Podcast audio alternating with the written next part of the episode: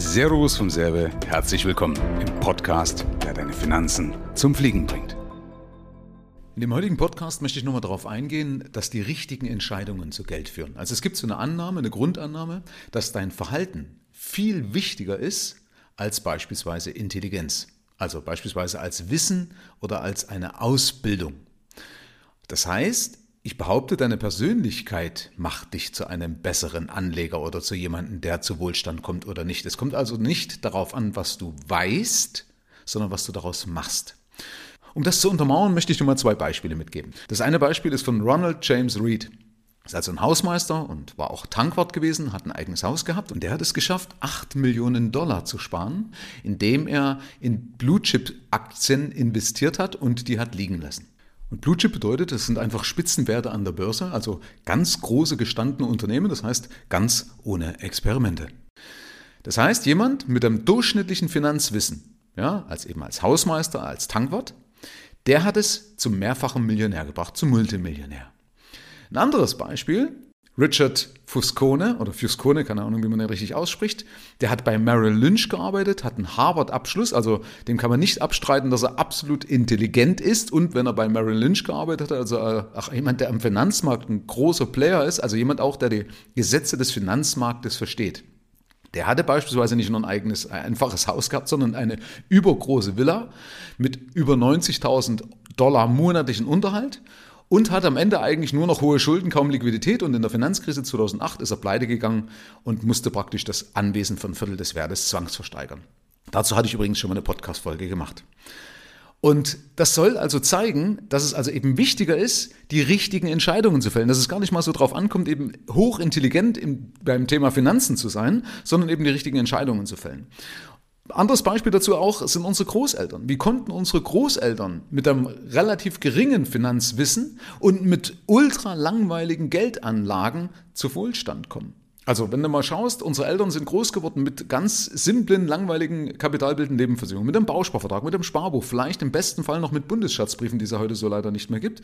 Aber die haben es trotzdem zu Geld gebracht, weil sie einfach anders entschieden haben. Zum Beispiel anders insoweit, als jetzt das in den 90ern aufgekommen ist, in den 90er Jahren, dass man eben alles auf Pump gekauft hat. Also bei meinen Großeltern war es so und auch das wird mir meistens von Kunden so erklärt, die sagen ja, bei unseren Großeltern war es eigentlich genauso oder bei meinen Eltern, die haben nichts auf Pump gekauft. Maximal das eigene Haus, da war es okay, aber ansonsten wurde nichts, aus, äh, wurde nichts auf Pump gekauft. Das ist übrigens eingeführt worden durch die Banken und Kreditkartenunternehmen in den 90ern, weil die gesagt haben, äh, um ihren Markt zu pushen, haben die halt Werbung gemacht und gesagt, hey, kauft doch alles einfach jetzt schnell und zahlt es in ganz bequemen Raten ab. So, und seitdem ist die Verschuldung der Privathaushalte explodiert. Also, das heißt, die Leute haben sich verleiten lassen und haben falsche Entscheidungen gefällt, die dazu geführt haben oder dazu führen, dass man weniger Geld hat.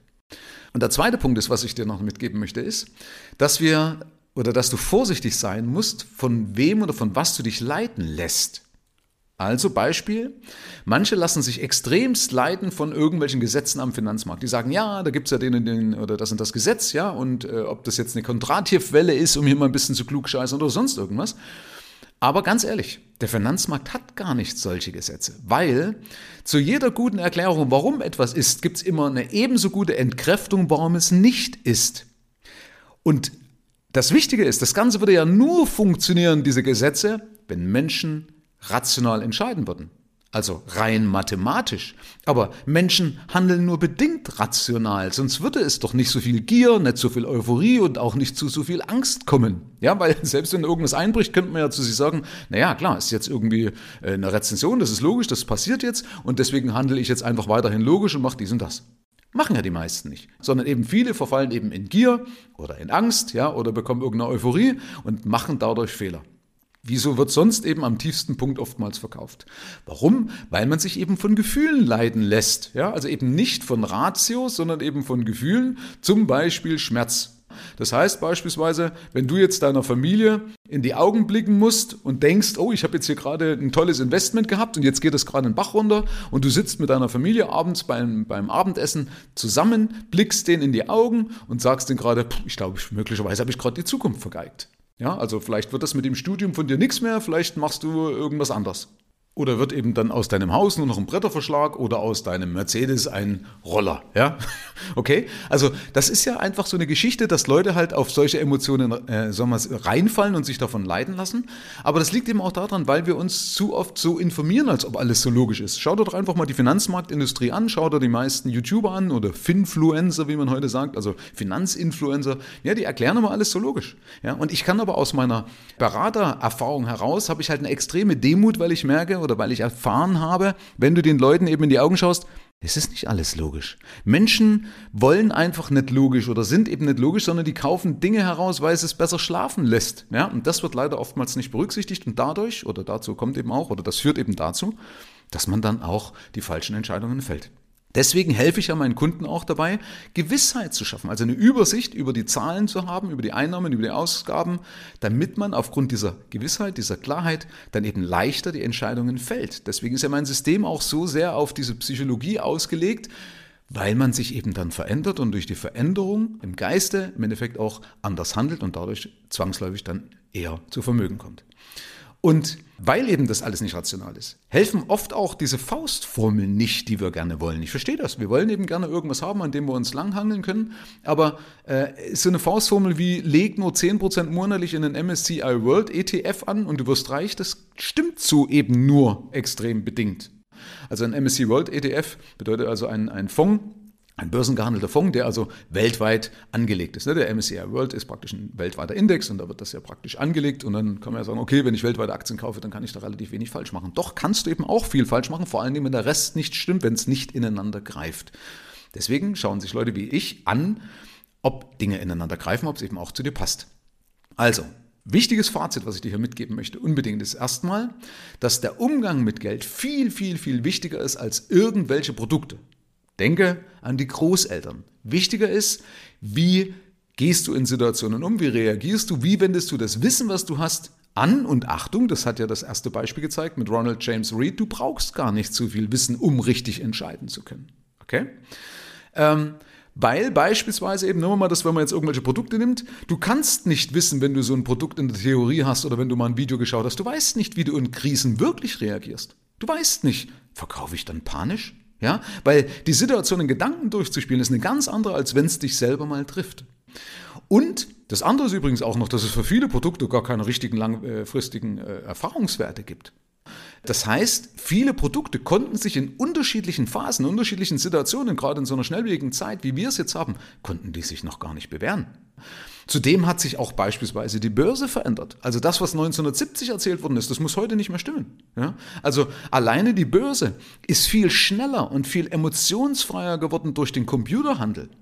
Ja, weil Computer eben eben nicht emotional reagieren, wie damals zum Beispiel diese Händler auf dem Parkett, ja, die du kennst, die dann umeinander geschrieben haben, äh, umeinander geschrien haben, oder in diesem Film ah, ich weiß nicht, mit die Glücksritter, ne, beispielsweise, vielleicht kennst du das, äh, ist glaube ich, Dan Aykroyd spielt damit und ähm, ja, ich komme jetzt nicht gerade drauf, wie der schwarze Komiker heißt.